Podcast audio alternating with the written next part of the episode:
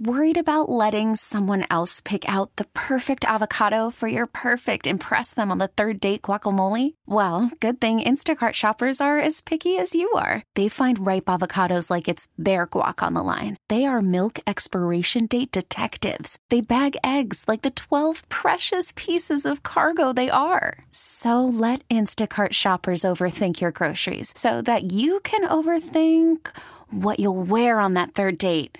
Download the Instacart app to get free delivery on your first three orders while supplies last. Minimum $10 per order, additional term supply. KMOX is at your service. Welcome to the St. Louis Composting Garden Hotline, sponsored by Allen's Tree Service. Now, here's your host, Mike Miller on KMOX. Yes, folks, welcome and thanks for stopping by. We'll be taking the Good Gardening Stroll shortly. If you have any questions, 314, or if you have any comments or anything else, 314- 436 7900 or 1 800 925 1120. Every Saturday morning we get together. What are you doing, Brian? Trying to steal some of my stuff? I'm, I'm borrowing some of your spaghetti and meatballs. mm. I thought you were lactose intolerant. Oh, no, I'm, I'm just intolerant of other things. Uh, anyway, if you'd like to talk about your house plants, your landscape, your garden, your lawn, potting mixes, soil improvement, pruning, bugs, diseases, planting removals, best choices, Please remember my words are strictly to open opportunities. Then afterwards, it's effort on your part, mental and physical both. This is a great marathon we call gardening. It's never a sprint, or if it is a sprint, the sprint is going to be very quick, here and gone. This is your show, and I certainly appreciate you being here. Thanks to Brian Kroc. I haven't seen him for months. He's producing today, and uh, if you do have questions or comments, he is the one that will answer the phone. So all you have to do is call, give him your name and where you're calling from, and that'll be pretty much it. He'll put it up on the computer screen for me. And uh, I'm Mike Miller. I've been hosting the Garden Hotline since 1994. I've written five gardening books. Two are currently available in various locations. And also, I write now articles for Missouri Gardener, and that's Missouri's own guide to great gardening and landscaping. So um, I have um, just, it's not a fairly short article. Actually, I'm on the last page. I can't believe that. I think I deserve to be on a page before the last page. Maybe that's very dramatic. Anyway, during the week, I do landscape consulting. So if you'd like for me to come to your home and do a walk and talk, you can go to my website, www.mikemillerdesigns.com. The homepage, that's where my email address is, as well as my phone number where I can be reached. Today's Good Gardening Stroll is brought to you by St. Louis Composting, 636 861 3344. It was a perfectly blue sky this morning. I did not see any kind of clouds anywhere at all. Flags were moving gracefully. As I went into the building here at KMOX, which is on Olive, the start. That's one, two, three, four race numbers. And there was orange cones and silver barricades. There was a golf cart, an E-Z-GO, with number two, Mindy Hyde. And it turns out, I found out later on, that Mindy Hyde is actually the chairperson of the Komen Race for the Cure. A lady went by me in a wheelchair as she glides by and asked, Where do you check in? And the registration is just down that way a little bit. Somebody pointed out to her. And uh, there was all kinds of pink balloons everywhere. There was an, actually an archway of pink balloons. The white clover is carpeting the grounds in all the parks. So that's in the mature trees really offering some nice graceful movement as the breeze blows as well. So they reach out to each other. We're at the corner basically of Pine, Chestnut, Tucker, and this is the 19th annual Komen Race for the Cure. And our Tom Ackerman was orchestrating all kinds of things as I was making my notes and walking around. So he was uh, there, very uh, you know bold and uh, getting the information out. There's uh, Planters, you know, that the city does with young oleanders, petunias, sweet potato vines, coleus, hanging baskets with smaller petunias, and um, there's all kinds of things. Somebody did a great job with chalk drawing the pink ribbons on the roadways, so that was kind of neat. There's a huge American flag supported by the St. Louis Fire Department trucks E14 and T14. There's samples of food, there's beads, colorful beads, pink and with medallions on them being given away by SSM Health. Dogs with their hair dyed pink. Some pink balloons escape to freedom as they go high into the sky. Tutus, People are wearing them all over the place. Feather pom poms as well. T shirt colors range from green to blue to white to lime green to purple to red to whoa, whoa, whoa. There's t- there's numbers of racers or participants as low as like double digits. I think. I think I saw somebody with double digits, but then it goes up into the thousands. So you know, from double digits all the way up to four digits. People of all ages were here. There was 250 teams participating. Each you know team, some of them are relatively small, some of them are huge. The activities will continue, and as the races and walks and everything all providing support for the Komen race for the cure. So, anyway, that's a good gardening stroll today. And uh, Mike Miller, KMOX Garden Hotline. I will be back after these messages. Welcome back to the St. Louis Composting Garden Hotline with Mike Miller, sponsored by Allen's Tree Service on KMOX. Folks, if you have any questions, concerns, or comments, uh, 314 436 7900 or 1 800 925 1120. Brian will answer your phone calls and get you on the computer. Uh, by the way, it has been quite dry. And we did have that one rain that just poured for like a relatively short period of time. I don't know if it happened in your area or not. But uh, get those irrigation systems, get those sprinklers, soaker hoses, and everything else out because it's not only the temperature wise it's important humidity's low and the breeze is going to dry out plant material especially newly installed stuff or even your lawns can start showing signs of drought stress so once something gets under stress circumstance then it's just more prone to problems another thing i want to mention too is don't cut your grass so short don't scalp it don't give it a crew cut why they say well, I do that because of blah, blah, blah. Well, if you do that, what you do, you're reducing the size of the grass blade. And the grass blade is just like a leaf on a tree or any other plant. So the grass blade takes the nutrients and moisture that the root system absorbs, it goes up into the grass blade and consequently it uses sunlight to create chlorophyll which is food. That's how your lawn stays healthy. That's how it battles all these crazy diseases potentially that there may be out there you know in your lawn. So let your grass grow a little bit longer. Three or three and a half inches there's no problem doing that. That's not really going to cause fungus problems or anything else. So don't cut your grass so short. If you cut it short, you're just opening the opportunities for weeds to be invasive because the weeds, they don't care. They can grow in between cracks in the roads, cracks in the highways, cracks anywhere. It doesn't matter to them. So let's go now to Ellisville, where I spent most of my childhood, or I guess most of my, all my childhood, uh, and talk to Dorothy. Dorothy, how are you today? Dorothy, are you there? Yes, Okay. yes. Go ahead. Uh, I have two problems. Uh, we planted a dogwood in the fall, and it came out, but half is dead and half is living. What do I do with the dead part? Cut it off. Cut it off. Yeah, it's not gonna. If it hasn't pushed out any new foliage or anything at all, it's not gonna do it after this point. So, and fall actually, you know, most of the time I recommend planting in the fall, but things like dogwoods really do better if you plant them in the spring, sometime uh, as soon as they become available at the garden centers. Well, it's going to look awful with just half of a tree. Well, I mean, you have no other option other than just getting rid of the whole thing and getting a whole new one. Okay. I mean, you can leave those dead branches. I don't care. Okay.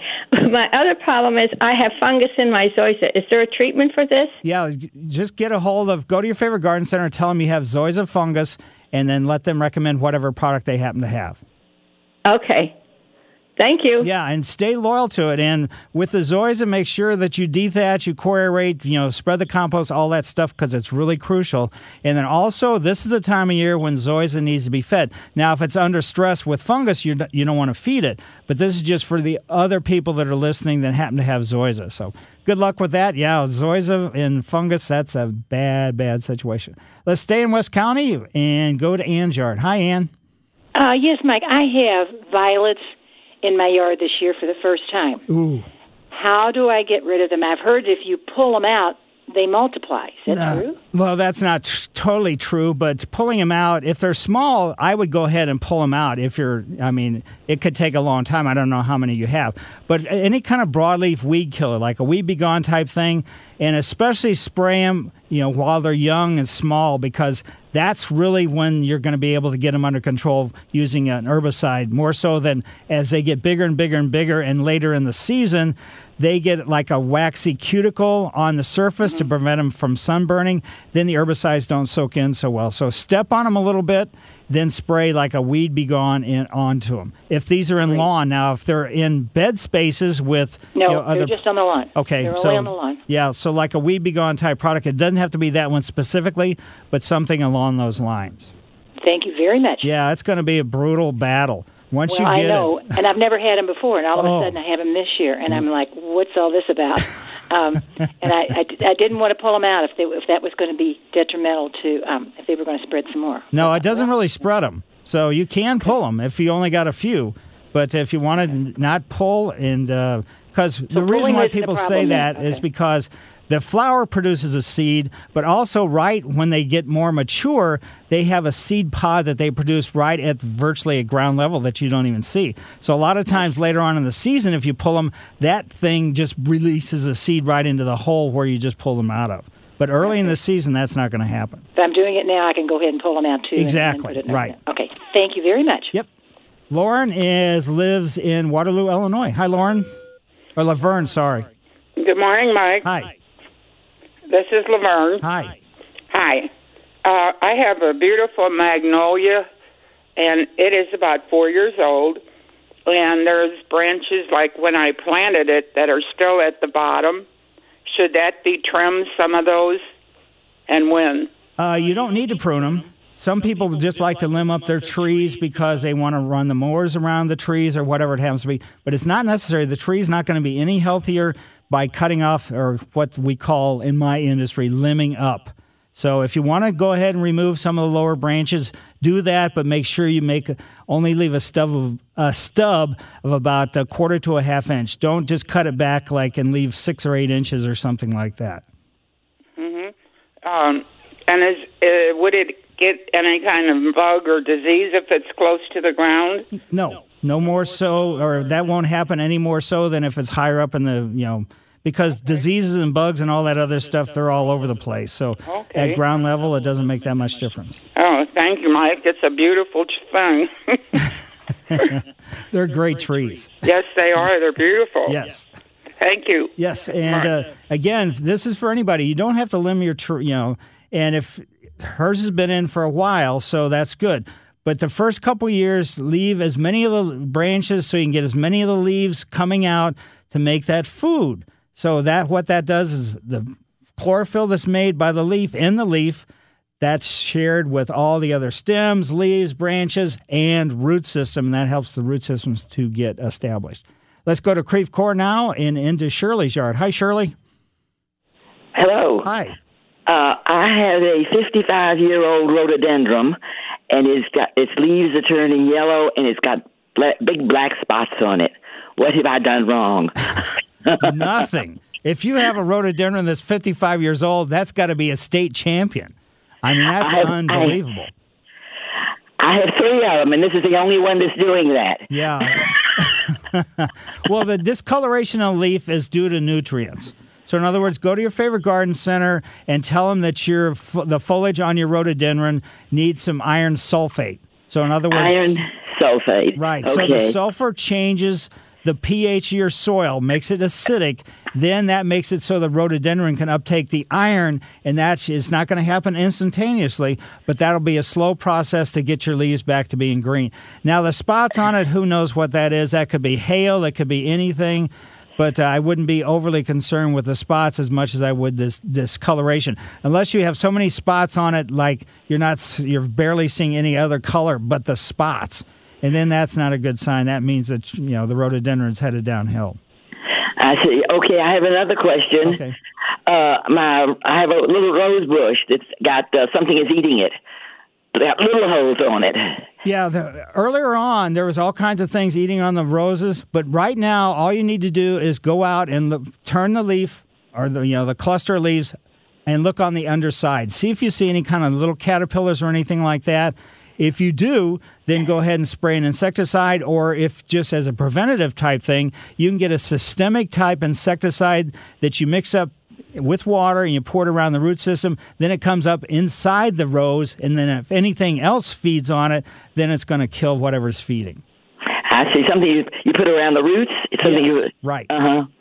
Okay, thank you very much. I look forward to you every week. Well, thanks for having me on your show. I appreciate it. okay, thank you. Yes. Bye bye. Mike Miller, KMOX Garden Hotline, back after these messages. Welcome back to the St. Louis Composting Garden Hotline. Once again, here's Mike Miller on KMOX. Yes, folks, if you have any questions or comments, 314 436 7900 or 1 800 925 1120. We're almost at the end of spring. I think June 22nd starts summertime. So, but boy, these temperatures, I'm going to reemphasize this, they're starting to get up there, and you got a breezy day like this, lower humidity. Get your plants watered, especially things in containers, especially, well, I shouldn't say especially that. Anything, you should make sure they're watered. At least, you know, you can water them today or tomorrow, whenever you want to.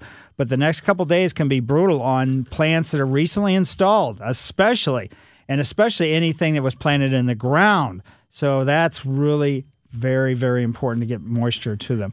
Uh, last week, a lady called about a dipladenia. And I, you know, I answered her question, which was, you know, once it comes back inside, you got blah blah blah. Put it in a very sunny window. She was glad about it. She'd never heard of it before.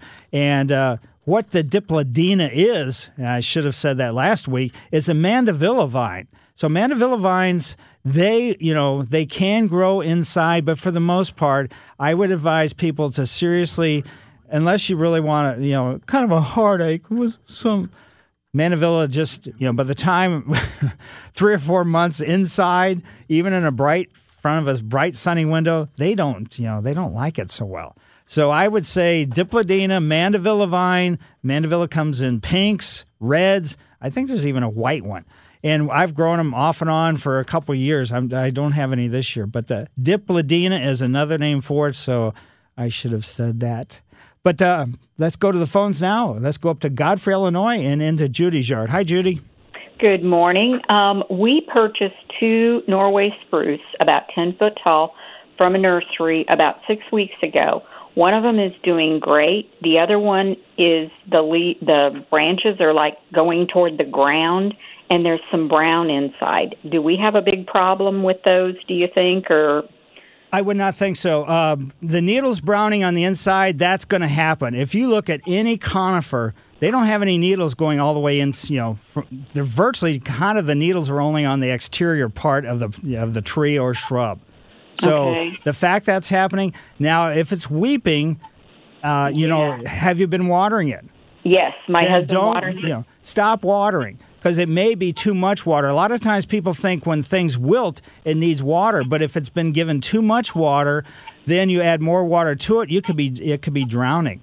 So but we're do- we have two of them, and he's doing the same thing to both of them. And one of them, actually, when we got the first one, um, the bottom limbs were drooping, Ooh. and um, it was when we had all that rain, and it leaned, so we had them come back out and straighten it. They did that, and since then, it's when it's been really, you know, it, the, like the whole thing almost. All the the branches are drooping. yeah, that's not a good sign. So Yeah, whether it's through root rot or whatever, you know, whatever the circumstances, whenever, Okay. whenever you have a conifer, they don't really like it here unless it's a cedar slash juniper.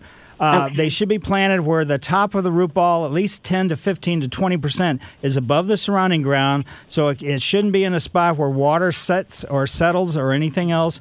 And if one's you've had good luck with, and the other one, even when you first got it, didn't look good, that's not good.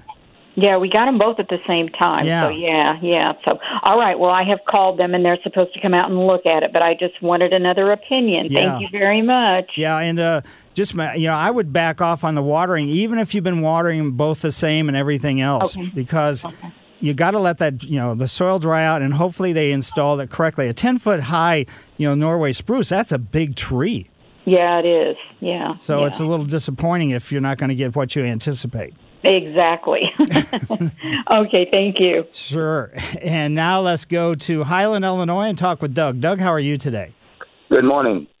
Uh, two questions. One is uh, I have uh, uh, English ivy ivy going up uh, a couple of oak trees, Mhm. and it's going up by about twenty, thirty feet up. But at the base, uh, around the tree, there's so many weeds coming up through it. It used to be beautiful before all the weeds started seeping up through around the base. Is there anything I can spray on to kill the weeds, but not the ivy?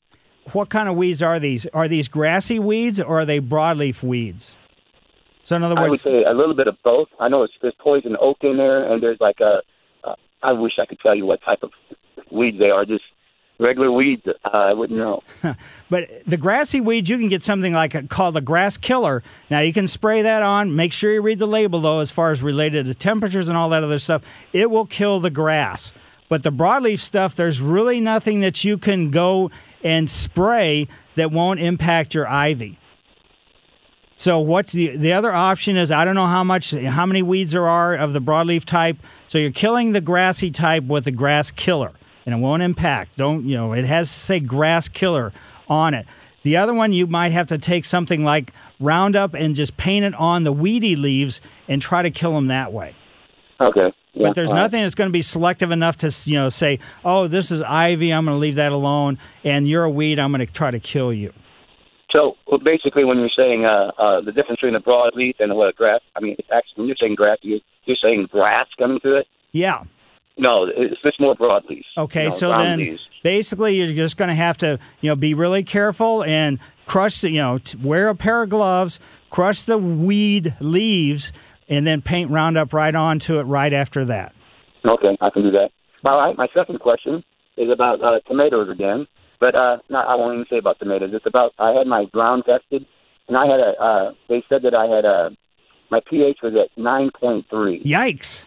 Yeah. Well, years ago they burned a lot of uh, trees on the, in that area, so it has to be the ash and all that. But I uh, I found out sulfur is what I need, Right. and I'm putting sulfur on it, and uh, I put a large dose. Of, I don't know. I guess I have to have it tested every now and then. But uh, can you apply sulfur between like I've got a lot of tomatoes and other plants in there in the rows as a second application?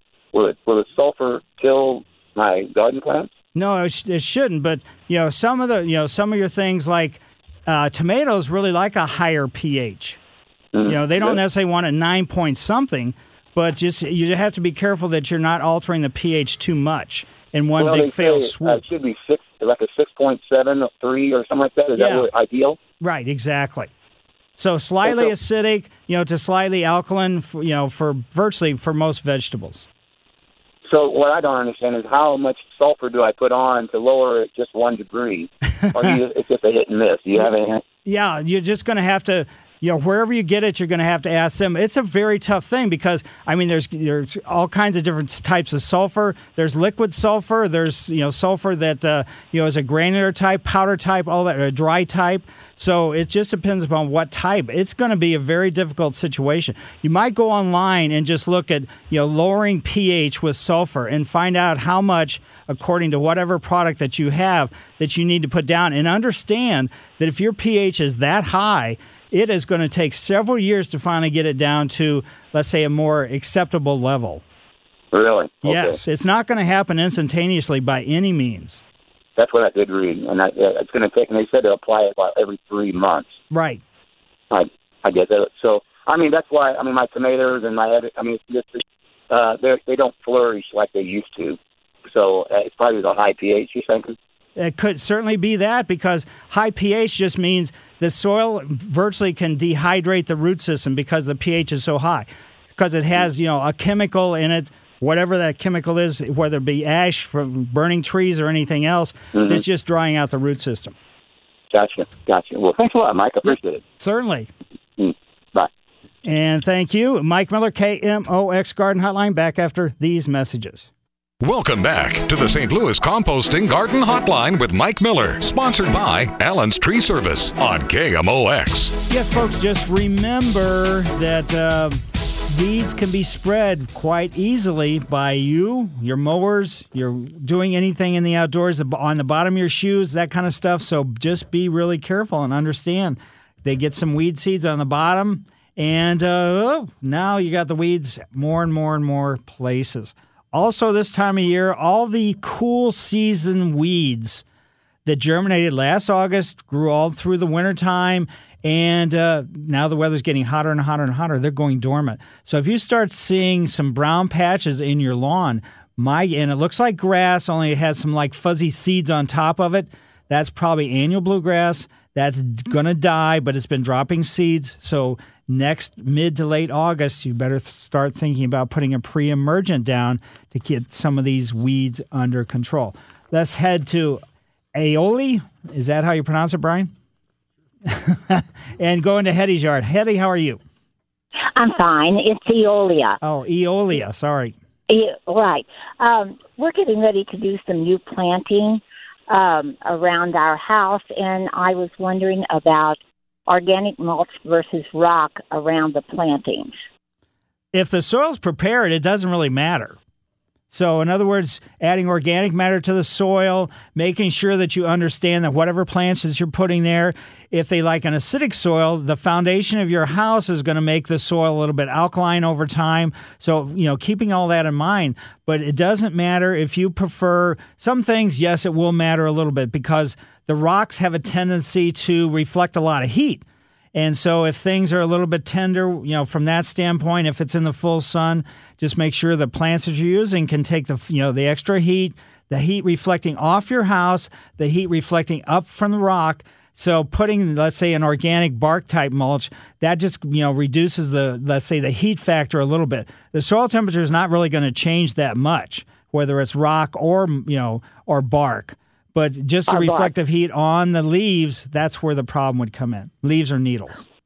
Would that require then more watering Uh, if um, you use rock? Not necessarily. Once, you know, initially you're going to have to water more, yes. Especially if you're planting this time of year. This is not the ideal time of year to be planting. Because, I mean, summer is the most stressful time of year for the majority of new installations, if not all new installations. So, if you could possibly wait, get your soil prepared, and then plan on installing the plant materials sometime after mid to late August, that would be the better time to do it. If you can't do that, then just go ahead and just watch them really closely.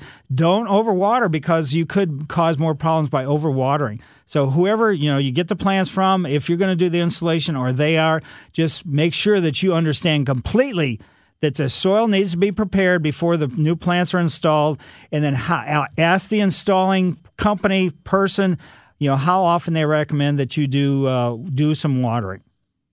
Preparing the soil, you mean uh, by tilling it or getting it worked up? Yeah, with some nutrients. yeah, killing anything in there that you don't want, or digging it up and moving it to a new location, and then adding organic matter like compost to the ground, and Right. mixing it in with the existing stuff. Just don't layer it on top. Right. Just mix it in. Make sure it's mixed in with what's there. Right. Right. Okay. All right. Thank you. Yep. Good luck with that. And yeah, it doesn't really matter. I mean, you know, the reflective heat, uh, you know, can be brutal, but uh, you know, choose your plants carefully, and then it could, they should be able to handle it. Let's go to Bruce, and Bruce lives in Florissant. Hi, Bruce. Well, good morning, Mike. I hope that your day's off to a good start. Yes. Uh, we ended up having some tree damage in recent storms, and we ended up having a tree service come out and took care of it. That was all done very well, and everything's taken care of. But unfortunately, with the equipment that went across the yard, we've got ruts.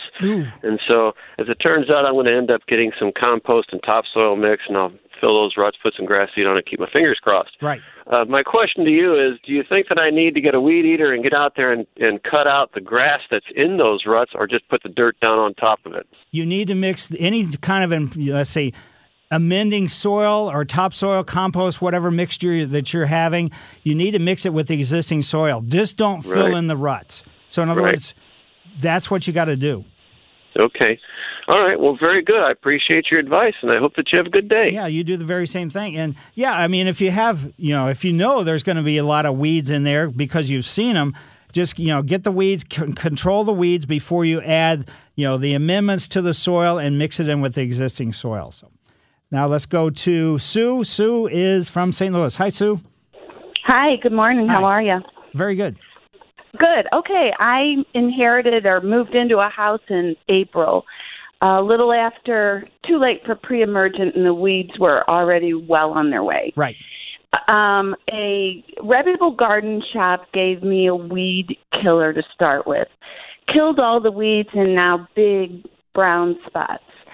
I have seeded and topsoil, watered at 5:30 in the morning for 30 minutes, and I can't get anything going. Well, first of all, did you rake the areas that were brown up? I did. Okay, so Right. then, and then you really, I mean, you can add stuff to the soil, but just to layer it on top is not the ideal thing because the ground is probably very heavy, you know, heavy, regular kind of clay stuff. And a new grass, you know, for the root system to be able to penetrate through that surface is going to be tough. So you uh, really have to turn the soil over, either with a shovel Okay. or a little rototiller or something along that line. Okay, here's my next question. For the areas where I do have a little grass, because I did the weed killing and then the seeding, Right. is it too late to put any kind of fertilizer out there? What kind of grass seed is it? Well, the seed was tall fescue. Yeah, it's too late. That's a cool season grass. It does not want to be fertilized in the heat of the summertime. That's the worst thing you can possibly do. So you're just going to have to hold off until mid to late August. That's when you're going to do the fall fertilizing for whether it's bluegrass or tall fescues. Okay. All right. Thanks a lot, Mike. Yeah, so I mean, you just cause a real, real nightmare. Yeah, it's a really kind of a you know, uh, you know, a little disappointing when you get there and you all of a sudden you realize how many actual weeds there are. I sort of when Tracy and I moved to the house in South City, we inherited a weed farm. There was hardly any grass at all. There was nut grass. There was everything that you just don't want. And for the you know. Uh, with pre-emergence I've been using, with digging I've been using, with like a Weed B Gon I've been using, with nutgrass killer, nutgrass beater I've been using. So that's really important. Mike Miller, KMOX Garden Hotline, back after these messages. This episode is brought to you by Progressive Insurance. Whether you love true crime or comedy, celebrity interviews or news, you call the shots on what's in your podcast queue. And guess what? Now you can call them on your auto insurance too with the Name Your Price tool from Progressive. It works just the way it sounds. You tell Progressive how much you want to pay for car insurance, and they'll show you coverage options that fit your budget. Get your quote today at progressive.com to join the over 28 million drivers who trust Progressive. Progressive Casualty Insurance Company and Affiliates. Price and coverage match limited by state law.